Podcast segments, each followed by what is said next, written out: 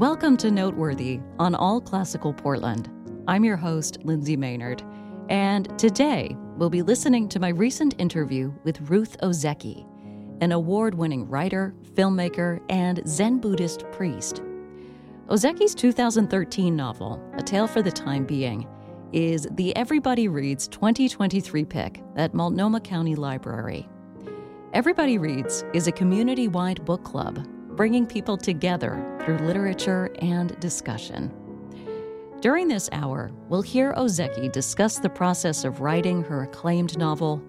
We'll talk about the relationship between readers and writers and the importance of libraries. Stay tuned for Noteworthy on All Classical Portland.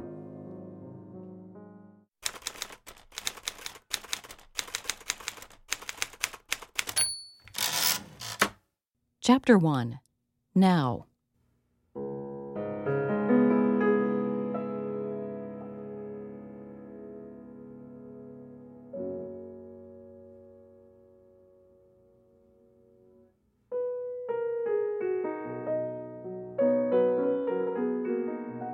Imagine you are walking along the beach in British Columbia. You're a writer, and you've been trying and failing to write a memoir. Doing a little beachcombing helps clear your frazzled mind. Underneath green bulbs of kelp, something catches your eye a plastic bag with a Hello Kitty lunchbox inside. You open the lunchbox and find a diary written in Japanese.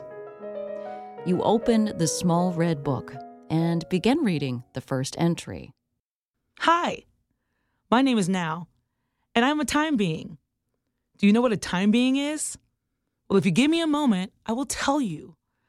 A time being is someone who lives in time, and that means you and me and every one of us who is, or was, or ever will be. As for me, right now I am sitting in a French maid cafe in Akiba electricity town, listening to a sad chanson that is playing sometime in your past, which is also my present, writing this and wondering about you somewhere in my future. And if you're reading this, then maybe by now you're wondering about me too. You wonder about me. I wonder about you. Who are you and what are you doing? Are you in a New York subway car hanging from a strap or soaking in your hot tub in Sunnyvale?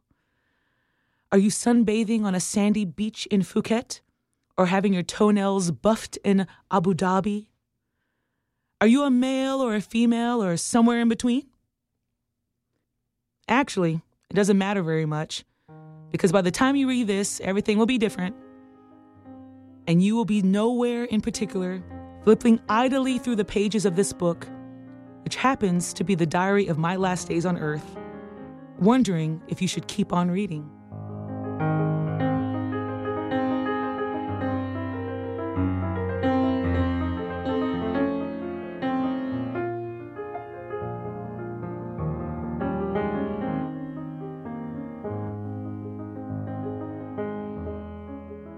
Curious about what happens next? I don't blame you. That was an excerpt from Ruth Ozeki's best selling novel, A Tale for the Time Being, which was published by Penguin Books in 2013. We just met Nao, a 16 year old girl with a lot on her plate. Until recently, Nao's father was a successful software engineer in sunny California, but after losing his job, Nao's parents were forced to move back to Japan settling in a small apartment in Tokyo where money is tight and Nao's father battles depression. Nao, homesick for her life and friends in California, feels isolated in Tokyo and suffers relentless bullying from her peers. All of these factors lead Nao to consider taking her own life, but before she does, she wants to document the life of her grandmother, Jiko, a sassy and wise 104 year old Buddhist nun. Nao's reader, the woman who finds her diary, is named Ruth, a Japanese American writer living in British Columbia with her husband. Ruth also feels disconnected in her surroundings and is struggling to finish a memoir about her mother. Once she finds Nao's diary, she becomes obsessed. She wonders Does Nao really exist? Is she alive? And if so, where is she now? A tale for the time being unfolds on these parallel tracks. We read Nao's diary and learn more about her just as Ruth does. And we follow Ruth as she desperately tries to find Nao. The book plays with the construct of time and place, fact and fiction, and the relationship between readers and writers in thrilling ways. By now, I'm sure you've noticed the parallels between the characters of Nao and Ruth.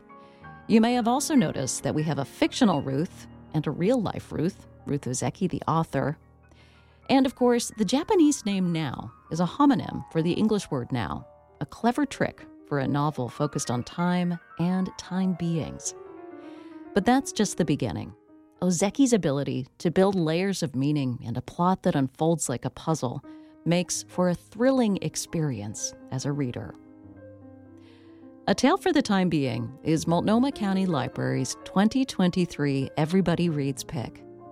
Everybody Reads is a community wide book club that provides an opportunity to come together, dive into a good book, and talk about it together. I had the privilege of speaking with Ruth Ozeki over Zoom a few weeks ago. Outside of being a best selling novelist, Ozeki is also a filmmaker, an educator, and a Zen Buddhist priest. It's clear how important the phrase time being is within the novel. I mean, it's in the title and even the first couple sentences. My first question for Ozeki was where did the inspiration for that phrase come from?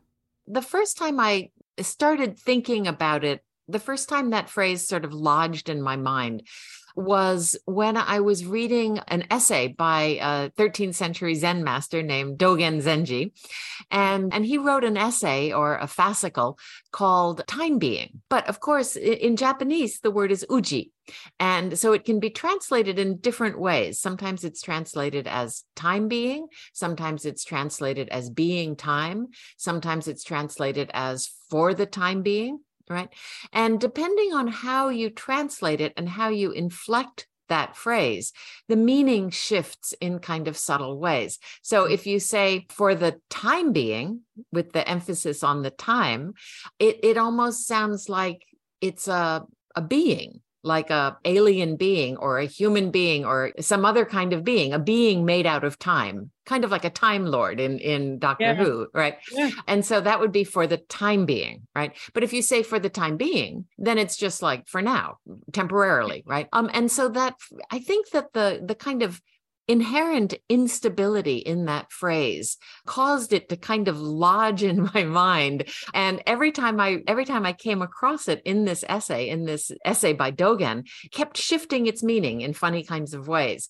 And so i had that experience. I was studying the essay part of a zen practice. And then many years later the character of Nao of this girl just kind of came into my head.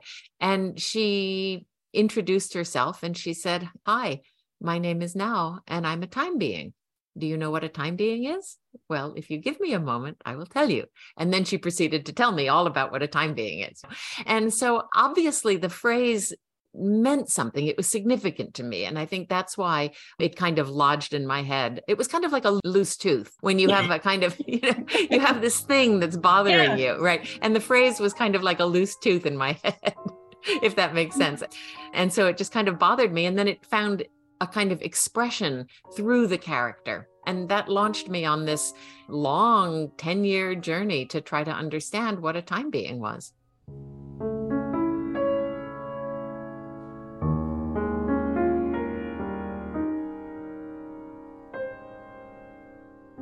the way that Nao introduced herself to you is the way that she introduces herself to us as readers in the book. Okay. Because Ruth, I mean, Ruth in the book was her first reader. Eh, she's writing in her diary and she introduces herself to the world that way.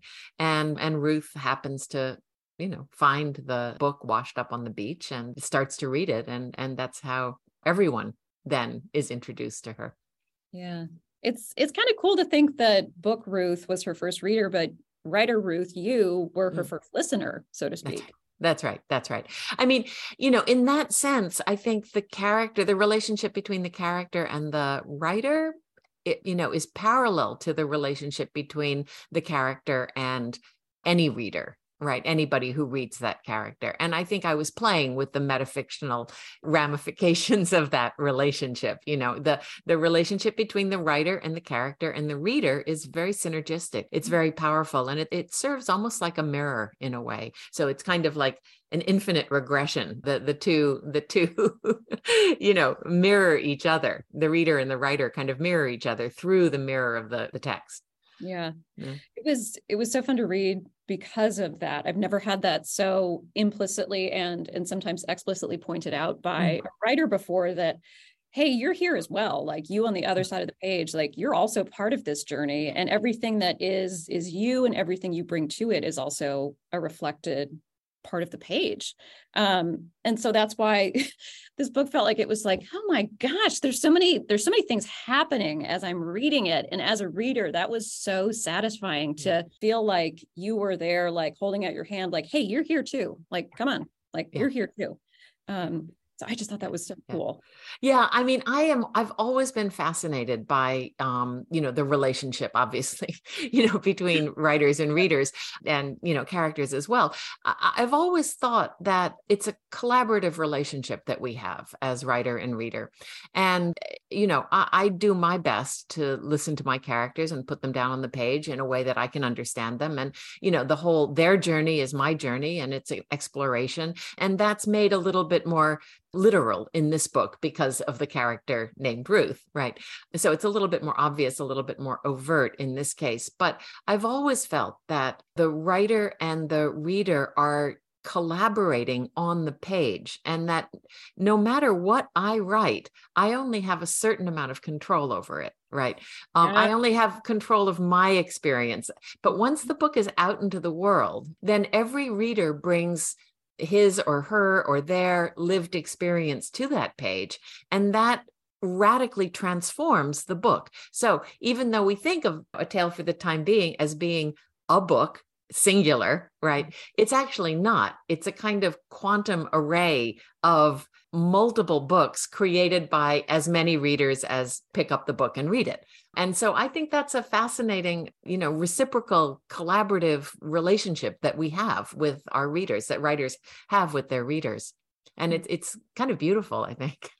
Yeah, I think it is. I think you know, art for me in general, but books, books are my first love and I feel like there's so many different versions of myself in so many different books. And i feel like a lot of readers and writers feel that way too. And it's it's so funny because i read this book when it came out um, i can't remember when it came out but i i read it and i remember loving it. And then i read it again recently. Mm-hmm. and it's so interesting to think of an old version of myself reading it and, and, like now the now version pun intended because the main character's Nao um it's so funny to think of you know there was a younger Lynnsay reading this years that's ago. right. And that's what we do with with every kind of art right? We bring we bring all of ourselves to it and sometimes it's interesting what gets reflected back and what doesn't.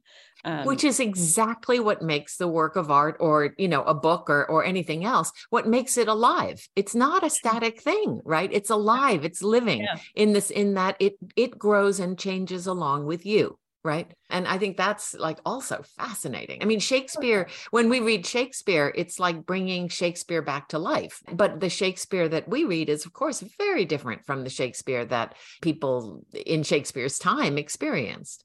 The dynamic between readers and writers the beautiful back and forth of meaning and experience made me think of how we as listeners engage with music. It's also how musicians engage with one another while performing Reading and listening to music don't just happen to us. We engage, we participate with both forms of art. And as Ozeki said, that's what makes it come alive. This dynamic reminded me of Arvo Pärt's Spiegel im Spiegel. In German, the title translates to Mirror in the Mirror, which describes the structure of the piece itself. As Pärt himself said, each ascending note of one instrument is followed or mirrored by a descending phrase from the accompanying instrument. In Spiegel im Spiegel, the two instruments do not exist without the other.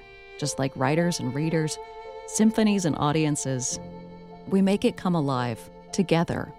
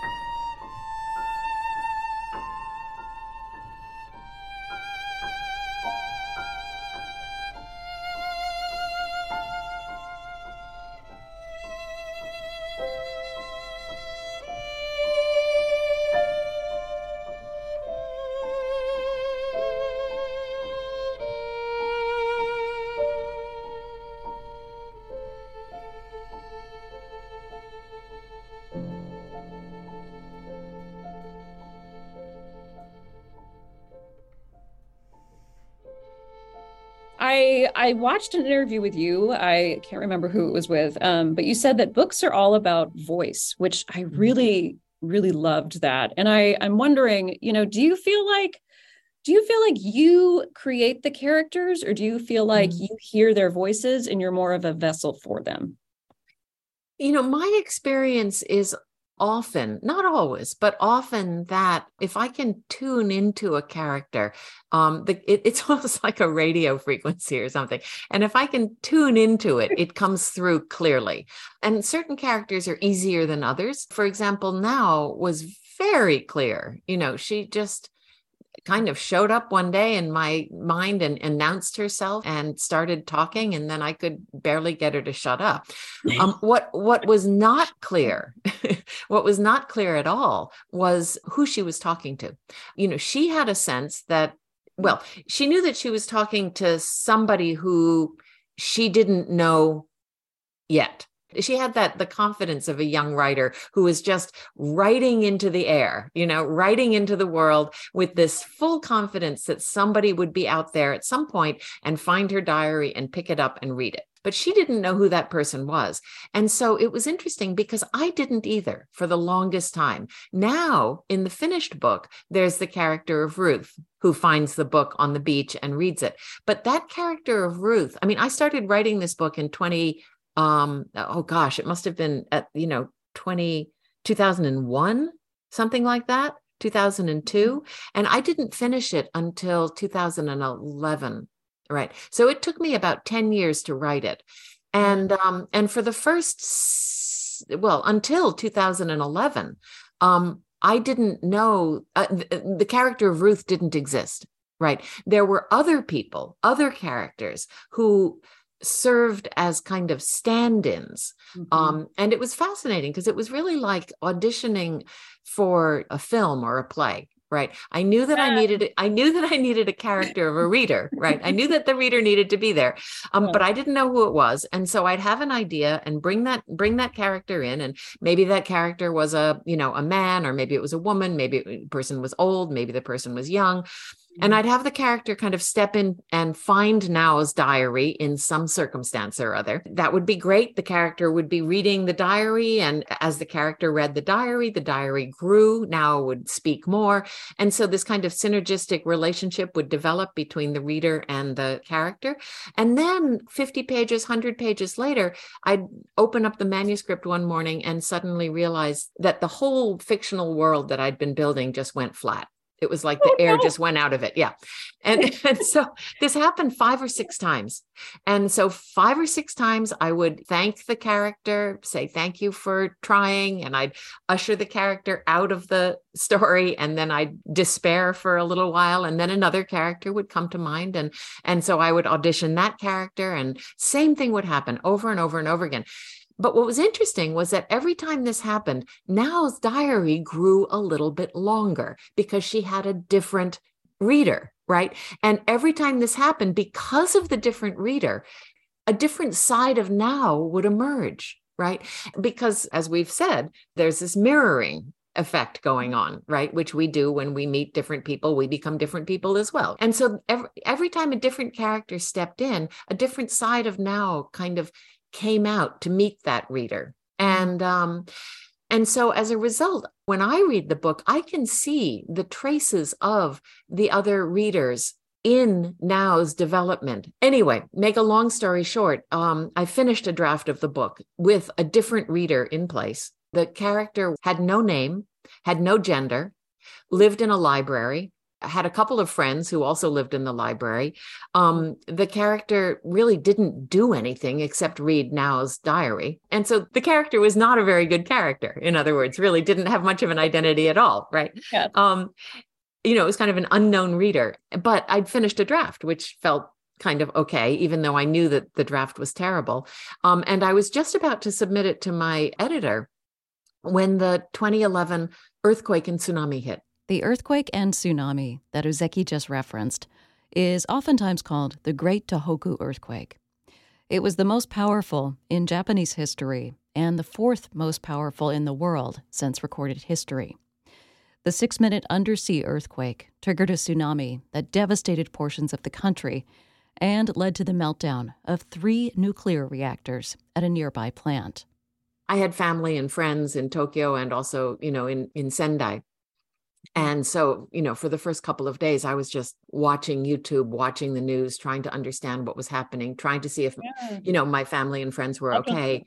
Yeah. yeah. and they were, they they were they were fine.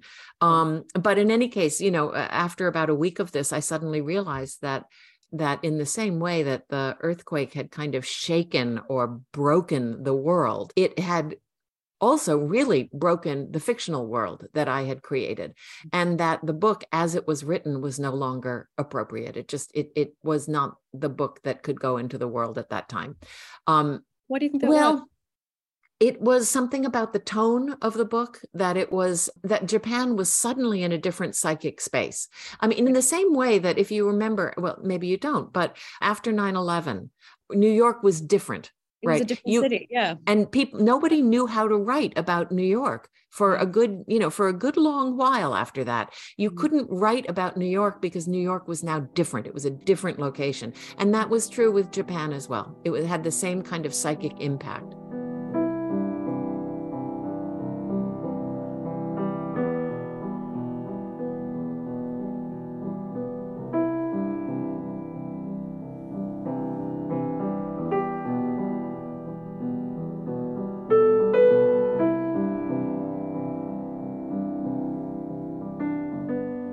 are listening to Noteworthy on All Classical Portland.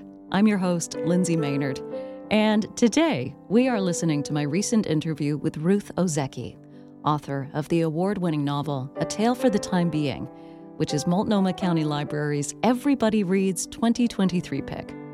You can visit the library's website or stop by a location for more information.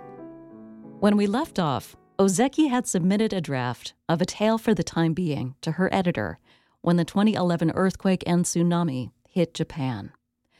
Ozeki withdrew the novel from submission and said she almost gave up until she started mulling it over with her husband, Oliver.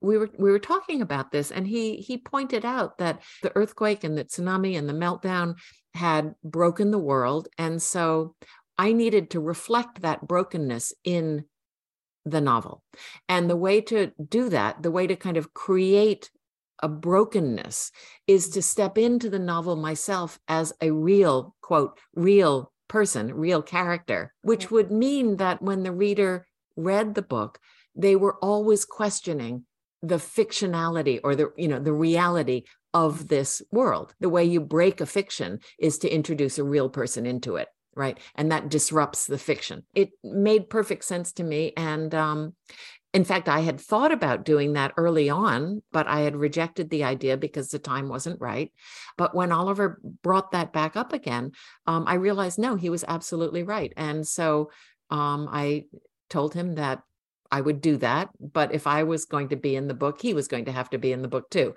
And so thankfully he agreed. Went on board. Yeah. So he was on board and he came with me into the bravely into the fictional world. And two, you know, of course, those are not really, you know, th- they're fictional characters. They share our names. They share a lot of our traits and our, you know, whatever foibles, but um, but they are most definitely fictional characters too. Yeah. Yeah. So anyway, long story, but that's that's how that that's how that came about. I yeah, I you know, just thinking of you kind of auditioning people and then obviously the the tragedy in Japan in in 20 2011 and I wonder is there a feeling of a kind of gratitude for all of the changes that the book went through to to bring it to where it is now? I mean, we wouldn't have the character now as she is in the book if you hadn't auditioned so many people, right? And we wouldn't have it would feel like less of a a touchstone Mhm. uh, if we hadn't been able to incorporate the tragedy of the the tsunami and the earthquake, right? Yeah, yeah.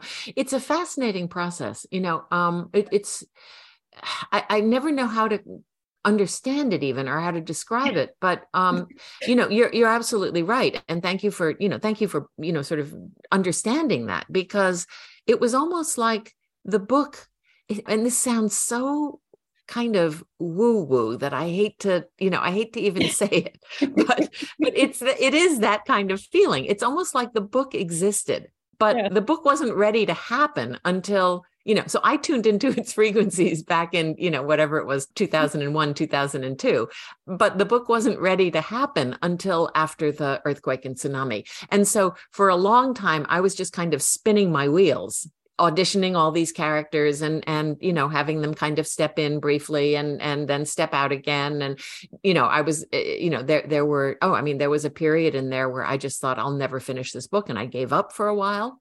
Um, and then you know sort of got back on board in about 2007 and started again. And, and then at the end after uh, you know after the tsunami when i realized that i was going to have to reconstruct this thing completely. I had to kind of unzip the book because it was even back then it was told in kind of alternating sections right? Now the reader now the reader you know. And i had to kind of unzip it and i threw out about i don't know maybe 350 pages at that point. You know i mean it was really uh, it was really hard. But when I look back on what the result is, it also feels inevitable. It feels like this book could not have existed had I not gone through all of that process. And, and I always think that, you know, for me, writing is a process. It's not something that I do in order to get some kind of preconceived end result because I never know what the end result is going to be. It's a process of discovery. And so I just have to be as patient as I can be. And I'm not a patient person. I'm a very impatient person. um, most writers are, right? We don't want we don't want to write. We want to have written, right? That's yeah. what they that's what they say. But yeah, no, I mean, I, I just have learned that that's my process, and I just have to be as patient as I can be. Yeah. Mm-hmm. Kind of the idea of you're tuning into a frequency. It's the book kind of feels like this omnipotent, you know, physical being, and you're tuning in and you're just like, come on, like, come on, give me your story. Come on. And the book's just like, nope, not yet. Not yet. Right. Nope. Right. Nope. We're gonna wait. Like, I'm gonna make you keep working for it. Um, that's right. That's right. I think that's part of the creative process though, is that it is like it's this itch you have to keep scratching until you know you're satiated so hey, absolutely absolutely and and you know you do recognize i mean i do recognize it when it happens. So for example when i unzipped the novel through 300 and whatever pages away and started writing the ruth and oliver sections into the book i wrote half of the book in nine months after working nine years on it right? So, in other words, it was so clearly the right answer. And it happened just very, very quickly. It was one of the sort of the most thrilling writing experiences I've ever had because I'd never experienced, yeah, exactly. I'd never experienced that kind of certainty before mm-hmm. in my writing. And, um, I, you know, of course, it spoiled me because I just kind of kept thinking, why can't it always be like this, you know?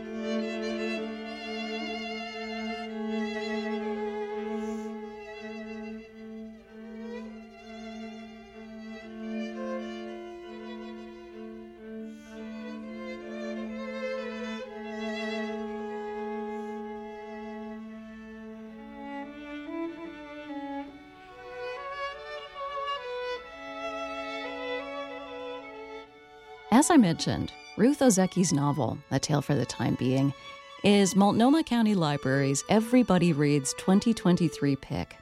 It's a community wide event put together by the library and sponsored in part by the Library Foundation. I asked Ozecki how she fell in love with books, and I loved her answer. I mean, really through libraries. Um, and and my parents were, you know, were big readers, and they had, you know, lots of books on their bookshelves. So I was always taking them down and reading those.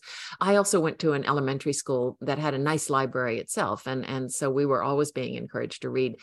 But I just remember in the summer, summer vacation, my mother used to take me to the library a couple times a week and we would she would just kind of leave me there in the children's section while she read magazines upstairs or where she, she did her shopping um, so she would just kind of drop me off in the basement and there were these lovely librarians there who I thought they lived there. I thought librarians lived there and I thought they owned all of those books. And I was, I mean, I was very little. And yeah. um, and I thought it was so kind of them to offer to lend me books. I mean, they would just give me books and I could take them home and I could read them and I could come back and, you know, talk to them about the books that I'd read. That was just a early memory that I had. Um, when I was a kid, I wanted to be a librarian. I thought that was about, that was kind of the pinnacle of a person's dreams to be able to be surrounded by all these books and and um, and have them just have them there so libraries i mean continued to play big part in my life and and um in fact you know the remember i told you that the first reader for Nao's diary lived in a library. I was yeah. just thinking that. Yeah. Yeah. yeah. And yeah. so that library was, you know, I, when I was living in Vancouver, um, I used to spend a lot of time at the Vancouver Public Library. And then I also have lurked and hung out quite a bit at the Seattle Public Library, which is just, you know, the Rem Koolhaas um, library. Um, library. Crazy library. I wanted to live in that library. I, I yeah, I, I, that library just uh, there's so much to say about that library. Um, anyway, so but the Vancouver Public Library is also stunning. It's it's I, I mm. love that. I love both of those libraries, and um, so in any case, the the character, the reader, Nao's first reader lived in the library and had a group of friends who lived in the library, and that character was the one that was cut out of the book. But the character kind of and, and the library location kind of lurked in my hard drive and seemed to need a new fictional home. Um, mm-hmm. and that was the way that the Book of Form and Emptiness started. Um, because the Book of Form and Emptiness is set in a library and it's that same library. And a lot of the characters in a book of form in the Book of Form and Emptiness were immigrants from early drafts of A Tale for the Time Being. And it was really the library as a location that was just and and the characters who lived there. It was just, you know, they they were so powerful that they they demanded a world of their own. I love that. I really honestly I could talk about libraries and my love of them for so mm-hmm. long, but I think especially now that representation is such a thing that matters and yeah libraries are such a place that can be emblems of representation. Mm-hmm. And I think it's wonderful to go into different libraries in different parts of town and see.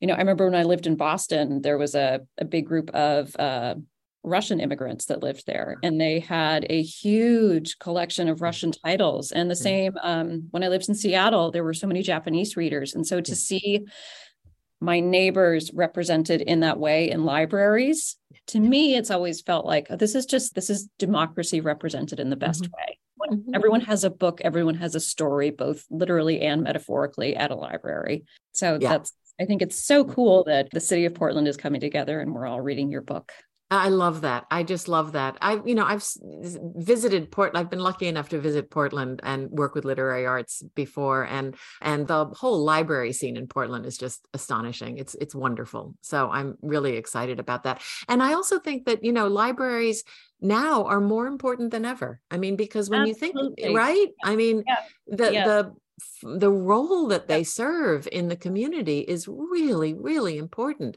You know they're a place where where people can people can go and find information about the world that is somewhat reliable you know, which these Yeah. days is is you know incredibly important.